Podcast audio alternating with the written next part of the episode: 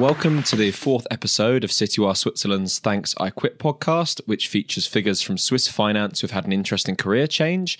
Today, I am joined by Dirk Klee, who is the new CEO of cryptocurrency company Bitcoin Suisse and was previously head of wealth management and investments at Barclays Bank in the UK, and before that was chief operating officer of UBS Wealth Management. Hi, Dirk. Thanks very much for coming onto the podcast today. The first thing that I wanted to ask you is before I come to why you specifically joined Bitcoin Suisse, why were you drawn to cryptocurrency in general? Well, you know, I think it's the the next leg of uh, financial innovation and expense from there, and uh, I just wanted to be part of that exciting journey. I was, you know, involved in in blockchain activities, you know, while I was at uh, UBS and and Barclays. You mentioned it, but uh, you know, I think incumbent banks are taking a, a very slow approach, um, let's say a slow follower approach to that uh, part of, of, of, the innovation space. And uh, I just want to be uh, directly glued to it and make a contribution. So that's that's why I'm here. Super excited about it. Okay, and then why did you join Bitcoin Suisse? There are a lot of things I like about Bitcoin Suisse, but it was also a perfect match of my skill set and what this company needs at this point in time. So I'm a scale up guy. I always looked at techno- technology being an enabler um, for you know better client solutions. So back in the days, right, I was one of the call it European iShares founders, and I drove ETF ETF adoption. Um, and I see the same here, right? I see a company that has grown very fast um, and uh, you know has captured an exciting space and being you know a leader uh, in crypto finance in Switzerland but um, from here, right, it needs further scale up. It needs a bit of institutional grading. And I think, you know, I can bring that to the table. So it was a, a match in heaven when the founders approached me last summer and said, Dirk, you know, we need a guy like you um, who understands technology, is always build technology uh, at scale. And that's what we need next. That's interesting. So they came to you specifically well, you know, we were introduced. Uh, I thought it was just a, a casual um, coffee um, in, a, in, a, in a place in Zurich, and um, I was, you know, I wanted to meet these guys basically to learn more about crypto, and um, the discussion then, you know, evolved and um, you know spin off, and after three hours, um, you know, the topic had changed to. Uh, we want to work with you and and how do you think about that and then you know it went very quickly from here. And um, we we basically, you know, over the weekend um, shook hands and signed a deal. Okay, and you said when you joined that you wanted to bridge the world of crypto with traditional finance. What does that mean in practice, and to what extent has that already happened? Well, in a way, we are already that today, right? We are a gateway um, you know, for let's say wealthy clients largely and institutions into the world of crypto. Um, and you know, there's a lot of decentralized stuff that happens in the back, but we're that bridge, um, but we're only, I think, at the beginning and uh, not having raised the full potential of what that could be. And there are still so many people who are not engaged in crypto. If you look at particularly at the European landscape, and the interest that we see coming in is you know i think is evolving quickly and is is taking now the next layer of mainstream right originally right it started with people you know early the early crypto punks and people you know understood what was going on and taken a bet. And then you know private individuals came in family offices. Now it's institutions right? Now it's um, you know call it the the the, the normal wealth uh, person who just believes I need to have, for all sorts of reasons, whether diversification or store of value, I need to have some something in crypto. And and I think we can be exactly that bridge, given our position. You know, we're over 300 people. Um, Zug based Crypto Valley. We're one of the you know early founders of this whole movement here but we're also a very safe and secure place to deal with and that's what these you know customers are interested with, right? I've seen there have been some very limited examples of, for example, pension funds entering into cryptocurrency. Um, it was quite widely reported last year that the Houston Firefighters Retirement Fund, which is a US public pension, invested in Bitcoin last year, although it was a relatively small amount of money as far as pension funds go.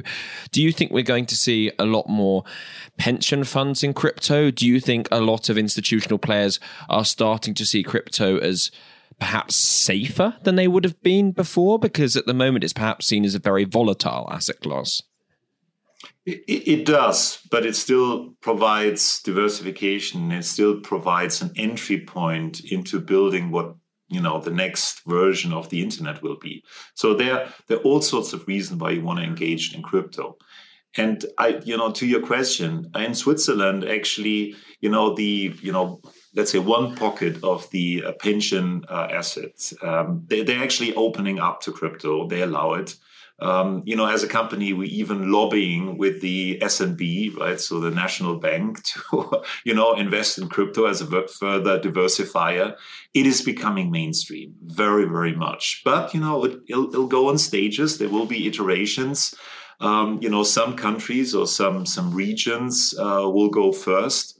Um, others will follow. I think there's a different situation um, in the US than here. Switzerland is very much at the forefront, right, of, of crypto regulation. We see the EU actually uh, um, waking up and also want to become a leader. Um, the UK is also, you know, where where I worked um, uh, for a long time, and you know where my previous job was is is now also, um, at least I think from the kind of political level is sending very encouraging signals of you know we want to be crypto land and so right so at the end of the day you have to open up institutions and the pension asset universe to crypto as well i mean it will come um, but you know it's not a straight line you talked a little bit there about diversification. I mean, how meaningfully decorrelated is it if I say buy some bitcoins versus other risk assets? Well, at the moment, it's not right. I mean, I mean, look at you know uh, the correlation that we're seeing at least since the you know late 2021 going into 2022. It's very much correlated to uh, technology stocks.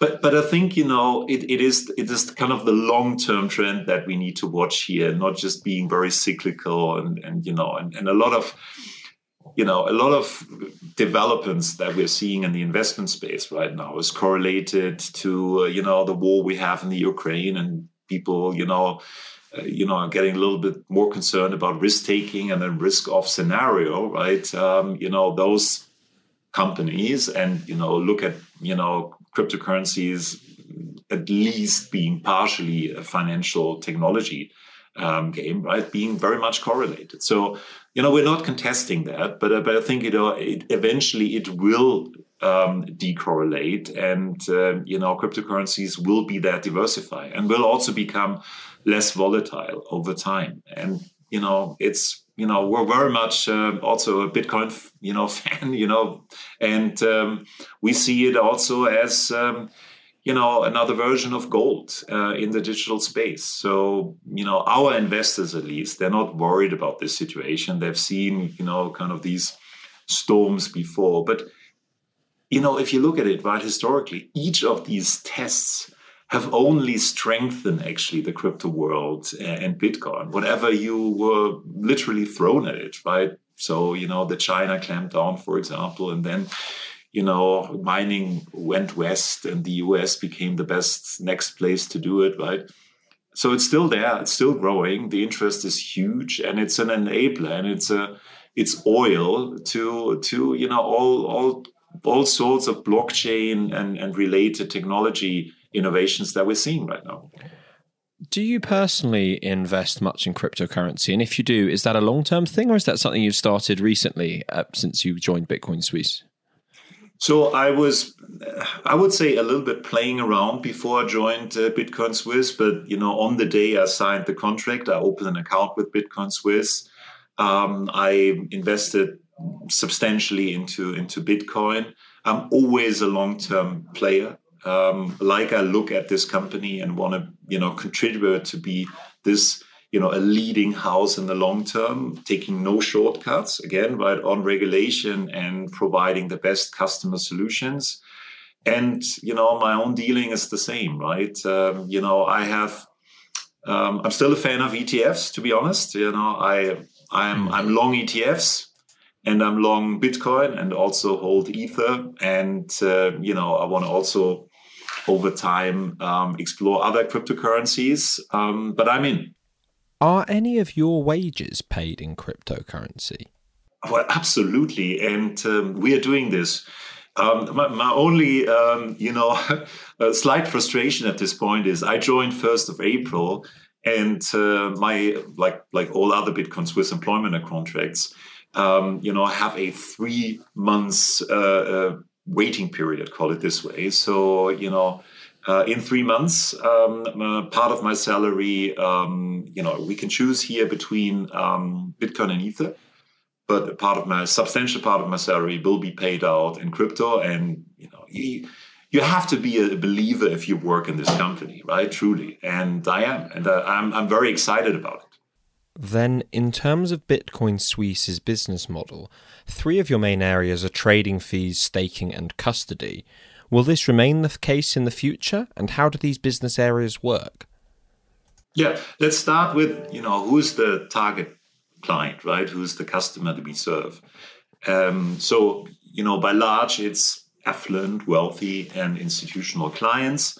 Um, we do also um, have, call it uh, a retail proposition, but our retail proposition is largely a B2B to C model. So we have something we call Bitcoin Suisse Pay, right? Uh, and that's uh, a joint venture um, we have with Worldline, which is you know one of the world's largest uh, you know payment companies, and we provide the crypto infrastructure you know for their merchants, and that's a model right we would like to expand, and that's pretty much right building the foundation for retail clients and you know small medium sized companies engaging into crypto, and we're very fond of that.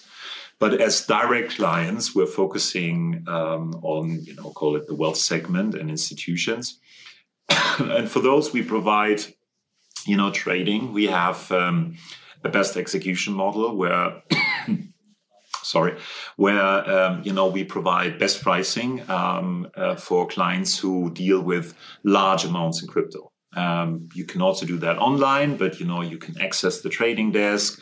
You have your dedicated relationship manager, and then clearly the next layer is once you do that, those kind of you know private keys that you have um, we provide storage facilities. Let's call it very secure somewhere in a swiss mountain very protected.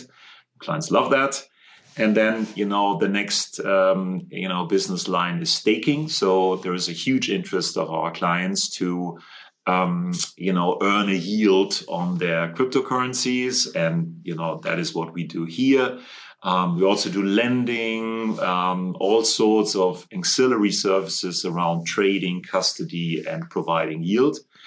And uh, there's more to come. Um, you know, clearly we are exploring the NFT space, you know, tokenization.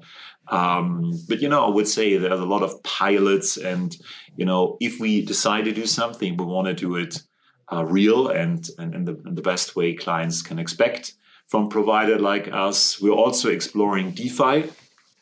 Uh, we just launched a, uh, a product with uh, liquidity, um, which you know is also providing you know basically earning uh, additional income on cryptocurrencies. So there's a lot of things that we can do uh, in terms of products and proposition. The, the, the other layer that you know I will explore is um, expanding geographically right? We're pretty much a Swiss house. Uh, we do have clients from from over 100 countries, let's say, um, but you know we, we don't have you know other than kind of technology hubs. We don't have a, a presence as Bitcoin Suisse in other countries uh, as kind of target markets for accessing uh, clients, and you know this we want to change. So we're reviewing you know options we have to expand into other countries. When you say expanding, you mean opening physical offices elsewhere? we can serve a lot of clients globally out of Switzerland. But you know, as you've seen with big houses, at some point you need to be close to where your customers are. Um, so we'll we'll make a, a, couple of let's say dedicated bets where this should be. Um, and then you know it's not just having a presence, but it's also you know solving licensing questions. You know what sort of business we can offer in these countries. Sometimes that comes with a presence, right? So there's only yeah. so much you can do um, as being kind of a, a Swiss call it onshore offshore place. And also, Bitcoin Suisse did previously want a banking license and then seemed to change its mind and decide it didn't want a banking license anymore. Would you, in the longer term, be interested in a banking license? I would say, I would say a maybe, right? Um, and and the reason is that um, I'm I'm looking at us as you know a fintech technology company. Um, I, I, I just want to make sure we're not becoming a boring bank right? So basically, we're doing a reverse, where actually we want to be at the forefront of innovation. We want to explore DeFi space, right? And you know, I, we're evaluating if that banking license is is either supporting that, and if it's not supporting that, then you know we need to look at alternatives. So we haven't made a a firm decision at this point, but you know we're also quite comfortable with not being a bank. And you know, if you look at us, right,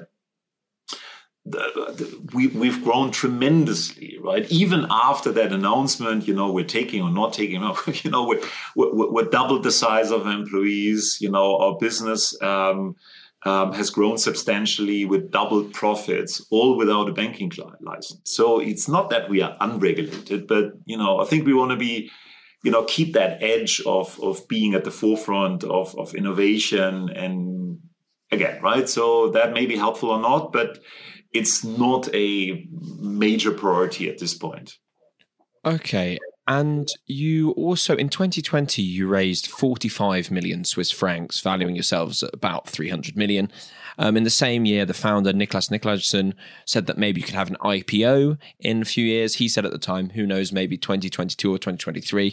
Do you think you would be interested in an IPO at some point? Well, that's, I think, you know, that's, um, call it a natural step at some point, right? Of, you know, becoming a, a grown up and more mature company. Um, so I would say in the next years, that's clearly something we want to explore. Um, but you know, timing is um, is is absolutely key for that, and we have so much, you know, work on innovation and also, uh, you know, providing let's let's say also a degree of stabilization, automation for the company, right, to scale it up. Really, that I want all the resources for be focused on, on, on, you know, on customers, on products, on, you know, on technology and innovation. And, and I would only consider an IPO or something like this if our attention doesn't get dragged in the wrong direction because, you know, we're, we're here, we're a growth company, right? And um, an IPO or going public at some point will come, I believe, right? But it could also be in a couple of years from here. Well, I think you know um, um, Luzius Meisser, right, who's my yeah. my chairman, um, and and myself. We are an ideal complementary uh, combination. So first of all, he's been with the company since 2017. He's a call it a serial IT entrepreneur. Um, uh, you know, very very um, visionary person uh, and very much in the detail of technology. Um, and that, you know, complements with my own skill sets, which is, you know, uh, yeah, I also work with technology, but, you know, I, I, I did run large, you know, companies or, or, divisions of companies. And I'm a, I'm a, call it more institutional scale up guy, but the combination is really powerful. Um, and I think we'll, we'll be an awesome team um, to, to take the next steps. Okay. And then looking a little bit at your career before Bitcoin Suisse, perhaps directly before, so you were head of investments at wealth management at Barclays. Did you have much experience at Barclays with grappling a little bit with the crypto space? Was that something that you were having to deal with how to integrate that into wealth management clients' portfolios? I think you know, I think Barclays during my time wasn't ready for that, and um, the focus was more on you know integrating the business into a digital first model, right? Into the Barclays app. Uh, Barclays has done a lot of cool, innovative things. If you think about, they have um, over 10 million uh, customers on their on their app, and you know they're doing a lot of you know other good things in open banking and and but you know that and I contributed to that, and and I thought you know that's a much better um, you know value um, and and and best time spent for me and and transforming call it a legacy business which was kind of a little bit you know all over the place. Like we had a kind of an online bank which is called Barclays Smart Investor we had the traditional wealth management business we had other businesses right in the investment space and I glued that into you know, a straight through digital first uh, business model and uh, integrated it into into the Barclays app. And I think you know that in itself, you know, is it as exciting as crypto? No, it isn't. But you know, that was a uh, a major leapfrog um, on innovation in itself. But that also meant the focus was here and not on entering the the crypto space. I think also, you know, if, if you look at uh, the customer base that, that, you know, Barclays UK is largely serving, right? 20 million private customers, very much also being a retail bank. You have to be very careful how you introduce crypto in that space, right? Um, and customer duty and all of that comes in and suitability. Um, and I think, you know, at the time, at least until a month ago, right, when I left, that hasn't been thought through in a way that I think you know we were ready to do it there. You were head of wealth management and investments. As someone who sees themselves as a technology innovator, how did you find having the final say on investment decisions, or was that not so much of your role? No, it was very much of my role. yeah. But I think you know it's it's a it's a bit of you know another DNA. And I would say, you know, yeah, you can always call yourself a little bit kind of a technologist, but if you look at where I come from, I, I didn't come from technology. I explore technology.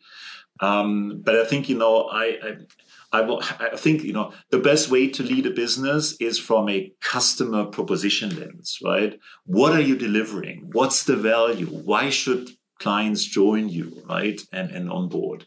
And and i think that is um, that is very much which is at the forefront of my my mind and what i'm also you know bringing into bitcoin suisse. It's already a customer focused uh, business but you know i think we can do uh, still still much much more but you know, to your point, um, in particular, right in the crypto blockchain, let's say DeFi space, right, you could easily get lost because you know there are hundreds of opportunities, and as a company, right, with all these kind of people who want to do something cool and new and have ownership on a piece, right, you could end up with running hundreds of initiatives which are not kind of prioritized and you know which don't add up and basically, right, you dilute yourself and not going for the bigger opportunities that the companies have. And my my role is right to be that kind of sorting uh, mechanism, right, and you know providing you know you know what's priority, you know what's the opportunity, what's the customer value. Can we actually do it? Do we have resources? Um, does it connect to other things we're already doing? So we have kind of a bit of a synergy we can already build on. And so this is a discussion that that that clearly um, is is super important for any company right in technology innovator space because again right you could be easily right go in 100 directions and end up with nothing. Yes and then before barclays you were chief operating officer at ubs wealth management. Um, so um, how, how how was your time at the wealth management business there? Yeah so at the time, right, you know, as you know, right, um, um, UBS Wealth Management, the world largest wealth manager, right, over two trillion in assets, being basically in every country. But what I noticed, right, as a CEO, is that technology wasn't connected. So you basically had in each bank, in each country, its own infrastructure, its own offering, you know, whatever, its own. It was like a spaghetti, right? Um, you know, nothing was aligned, um, and you couldn't leverage the scale, right? It was so diluted from just being, or everyone wanted to be different in every country. Where at the end of the day, right, it's uh, you know you need to have a global offering, you need to go through a centralized COO, and you need to have technologies that supports it. And when I joined uh, UBS and said, listen, you need a um, a global wealth management platform right? So basically global banking platform. And and I delivered that. And And no other bank has ever done it.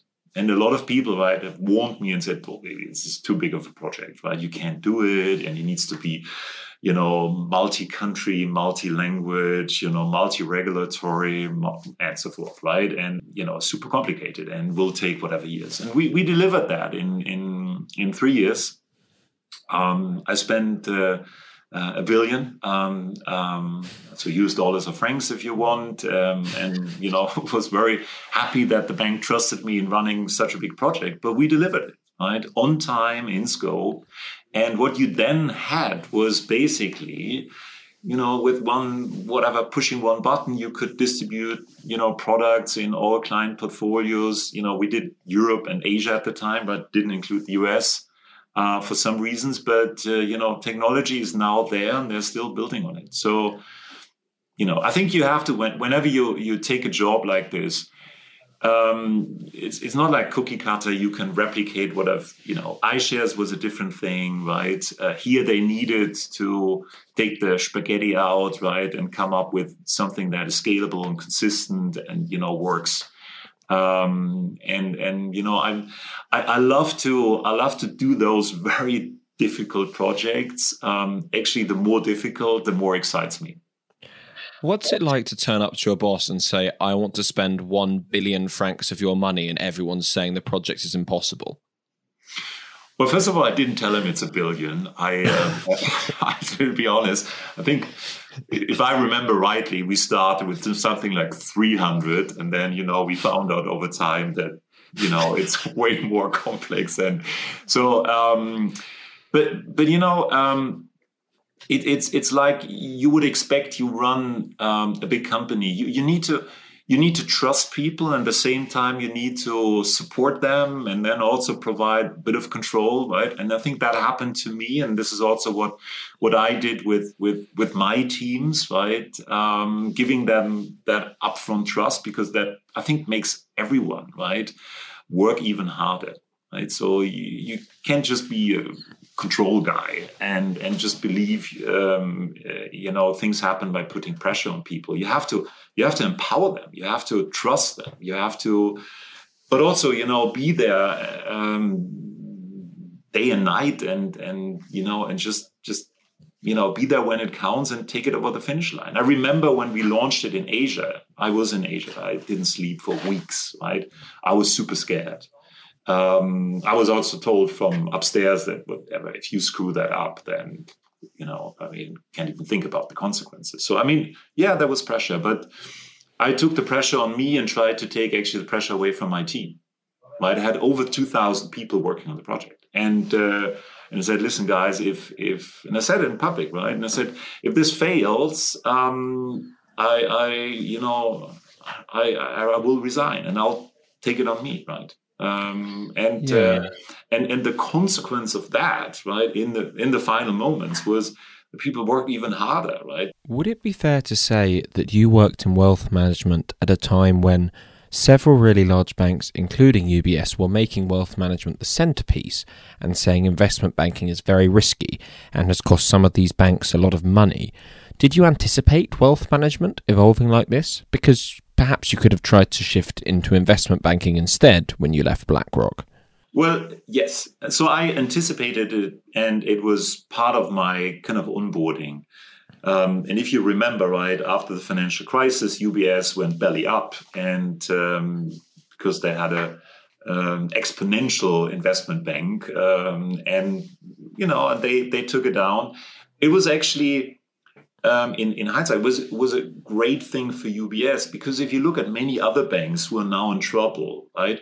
They came well through the financial crisis and didn't make the real cut of downsizing the investment bank and making this simply a support function for wealth management. So in 13, when I joined UBS, that decision top of the house has already been made. Right, it was still a big investment bank. I said, okay, now here's the plan. We're taking it down. Wealth management is at the core. UBS was already well positioned in wealth management, but when I joined, I think we were number three or two, and then we went uh, to become the, the, the number one during my time.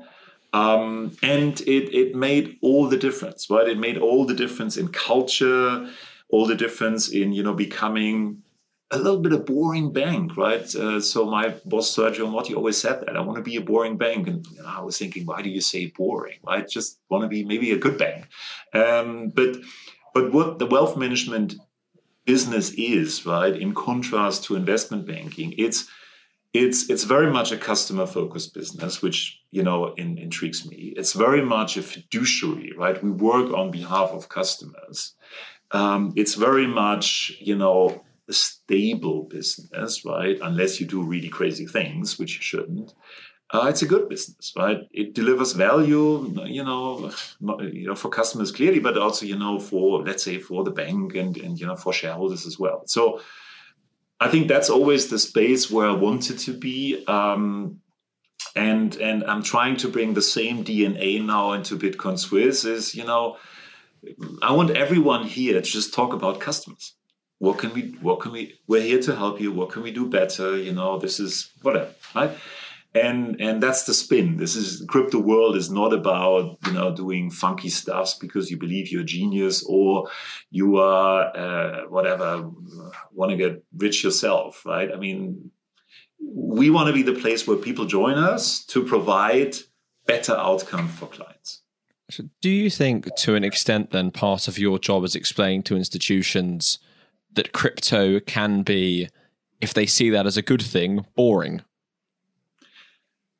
Um, I think it will not become boring soon, right? But you know, being a good thing, right? Um, being you know, helping to diversify, being part of a technology revolution, um, you know, and and and and it, and it's happening. I mean, I have to say, right? I mean, it's it's early days, but but I can already see with me joining, call it, you know, more an institutional guy joining Bitcoin Suisse. Um, I'm getting bombarded by requests from large institutions who just, you know, can we come? Can we learn more? You know, whatever.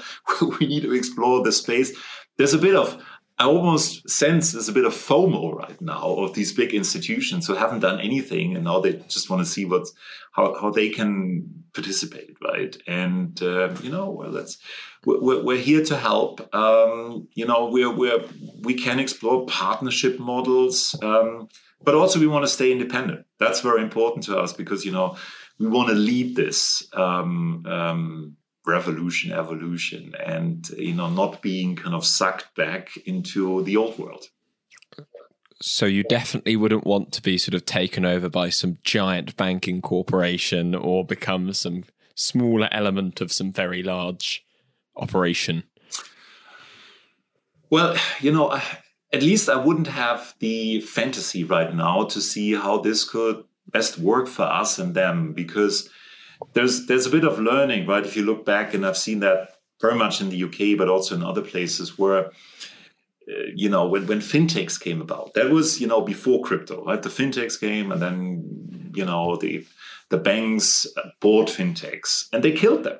Um, and, you, you can't integrate a fintech into a bank because you know it's it, you know it's a heavyweight institution. You know it goes somewhere in the queue and then you know these people lose their i mean the fintechs the agility and good people leave. That has never worked. But the banks got smarter the banks got really smart about and said well, okay let's not buy fintechs let's integrate them as a b2b model right into our infrastructure and if you look at you know just one example which i did at barclays I did that with scalable investment. You know, it's European's biggest robo, and I wanted to have a digital play, right, for my wealth clients. And we didn't buy them. We didn't even buy a stake in them. We just said, you know, can you run it for us, right? And you know, here's kind of the requirements, and this is how, you know, where the API connects with the with the bank, uh, and and it worked fabulously, right? And and by this, we we also ensured that we are part of that technology um, revolution, but without killing what fintechs are really good about. So I think banks have learned, right? And I think the same will happen in crypto land. And, you know, is it the smartest idea of a bank to buy us? I don't think so. Yeah, whatever. But, you know, I, I think it's much smarter if they if they if they work on a partnership model with us where we can be their crypto partner in some way but you know we keep our independence we keep our you know, agility, fast moving, right? The DNA of the firm. It's really, really important. So I think, you know, you can match that. And I think one of your roles at UBS, wasn't it, was that you were the chair of the risk committee for wealth management. How has that influenced your approach to risk management at Bitcoin Suisse? You know, chairing the risk committee um, at UBS Wealth Management, right? I think was, I mean, wasn't a fun job always to be honest but you know it, it made me a, a well-rounded um, manager. If you you know if you take a senior role you cannot just be a customer guy or technology guy or risk guy right? You need to do everything. So i, I learned a lot here. Um, but what i what i really learned there was you know it's not about the policies it's not about running committees it's not about you know giving speeches it's you know you have to turn the culture of a company to make everyone right an owner of the risk right? And being everyone has to be a risk manager right? A lot of people say that. But you know if you if you live it right and and you know for for example if you have somebody who's running a big customer group and you know he comes to you and says you know we on, want to onboard this and this client and you say well actually have you reviewed that? And would you do that? Right? And, and, and so, no, I wouldn't. Then don't come and ask me. Right? You you gave you gave the answer. And and the same is right with you know whether it's a technology delivery. If if everyone kind of thinks and feels he's a bit of an owner of this, and he's basically taking a step back and would ask his mother, "Is this a good idea to do it?" And he would think, "No, my mother wouldn't say that's a good thing." Then then you have established the risk culture. You need to uh, control risk in a, in a good way, right? And it's not just penalties and all that stuff. That that that is kind of a secondary consideration almost, right? So I think the same needs to happen at Bitcoin Suisse. I'm, I'm not saying we don't have that, but um, if you if you are a customer focused business and you think about customer first, it's also a sorting mechanism how you think about risk. Right? Can we do that? How how how would how would that work? Would that put people in danger or whatever?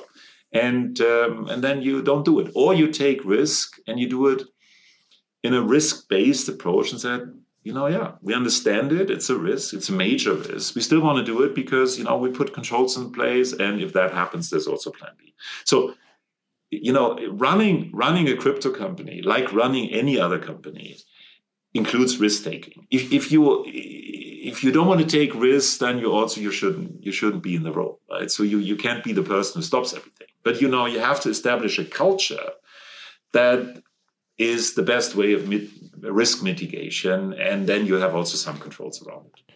Is that your approach to risk management? You think would my mother like this? Does does your mother uh, is your mother a fan of?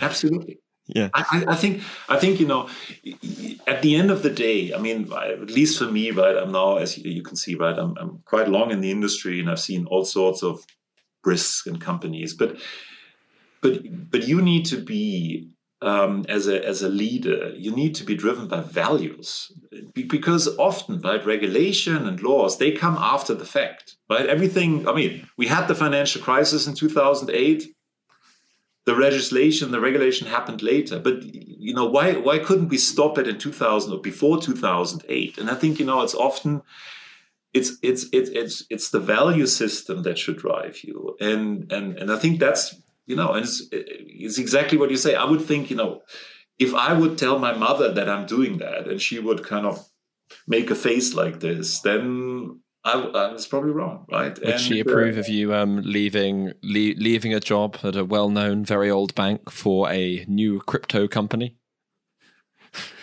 Well, you know, she would say, Dirk, you you um, you always had a tendency, right, to kind of move to the next, you know, most exciting thing, and you can see that in my CV, right? That that drives me, right? I'm a call it serial entrepreneur in in in taking new mountains. This is the the next mountain for me. And she would probably have said, "Good luck, but it's crazy." Um, but you know, she would have supported it. I'm sure. So I saw also you were, I believe, head for Germany, Austria, and Eastern Europe, mm-hmm. and you started that role in I think 2008. So mm-hmm. I mentioned this a tiny bit earlier, but how how similar do you think the point that cryptocurrency is at now is to where passive funds were in that era, where they've grown so much since? Very, very much so. So, you know, I was before, right? I was 10 years PIMCO, Allianz Global Investors, head of distribution, but basically running mutual funds, right? Active funds, well, all active funds, fixed income, everything. So then I got approached, right, from the iShares guys, and and they said, well, you know, we're building ETFs, you know, it's still small, blah, blah, blah. and I said, that's so cool, right? And I think it's, and, and you know, and I said it's the much better product. I would buy it.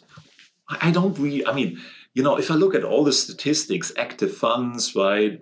You know, statistically, they always in the longer they always underperform, and it's only kind of a certain period of time they outperform and then they run around with these track records and they are high f- fees and they are partially intransparent and i wasn't believing i began to disbelieve in my own products that i was running right in my previous job. And then then i saw etfs and i said well isn't that cool right? It's transparent it's low cost says on the tin what it is. I do understand how it's run and you know and then i joined. And and but it was it was still very much an, an, an uphill battle, right? So, you know, I joined the company, um, you know, went out to banks because I needed companies to distribute my products. And they said, well, are you not paying us a retrocession fee, a kickback?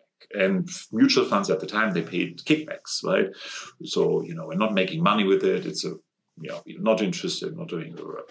And um, and I said, well, how poor is that, right? And you know, because I always believe the best product will win. And um, and and you could see this. They, the banks and, and, and, distributors were basically permafrost, right? We, which we had to break through. And what we then kind of did, right, uh, was we started direct marketing. So we said, well, then we don't talk to you anymore because you don't want us. But, you know, then we launched big marketing campaigns, you know, to retail clients that ETF, you get all screwed everywhere, but retail investors should start investing in ETFs. And um, and then what happened was that the retail people they came to their bank advisor, and the bank advisor said, "Yeah, you're absolutely right, but I'm not allowed to." give you ETFs because we're not making money with it but you know so, so you know that started and then you know we engage with the consumer protection companies right so agencies right in, in the countries and and they were writing about you know how great ETFs are. Right? So you know, yeah, we had a breakthrough. The same is happening and will happening in crypto. And you know, I'm, I, I can't wait. Right? It's it, it will be.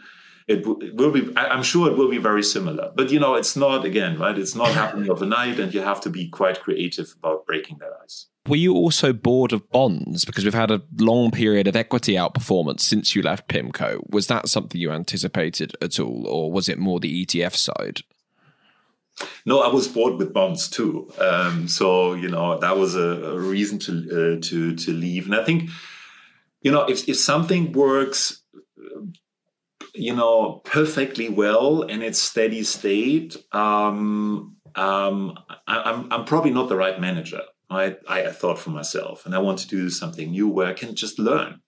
Um, and I see the same right at Bitcoin Suisse, where I, am learning from everyone here. It's mind blowing, and uh, and and that's what's really cool. And I can only encourage people to, I mean, make sure you you still keep your narrative. So if you look at what I've done, right, I'm a repeat offender of trying to be right in the innovation technology space, but in a different context, right?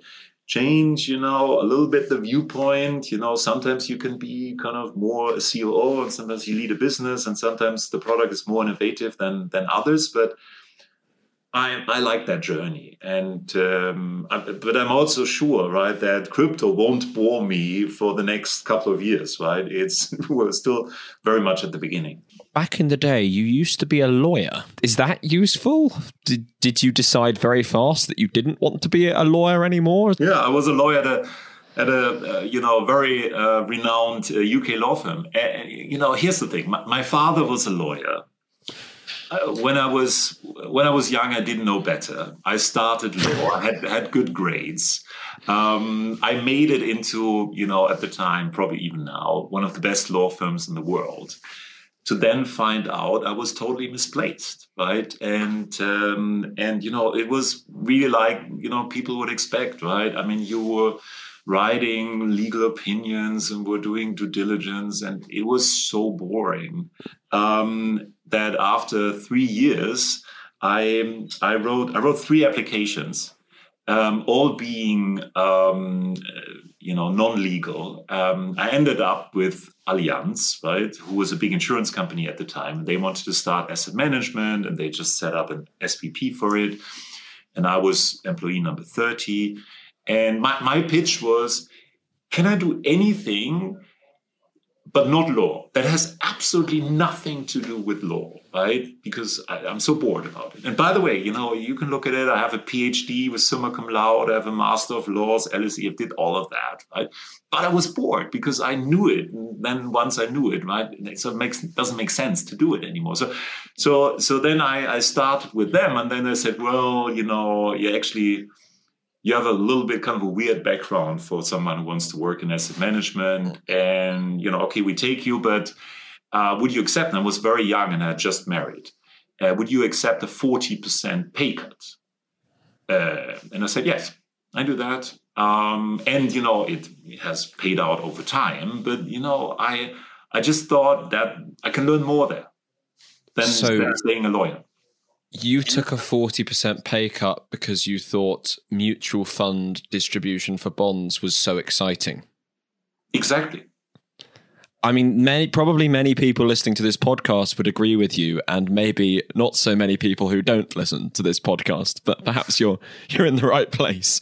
Um, so, thank thank you very much for uh, for for coming on today, Dirk.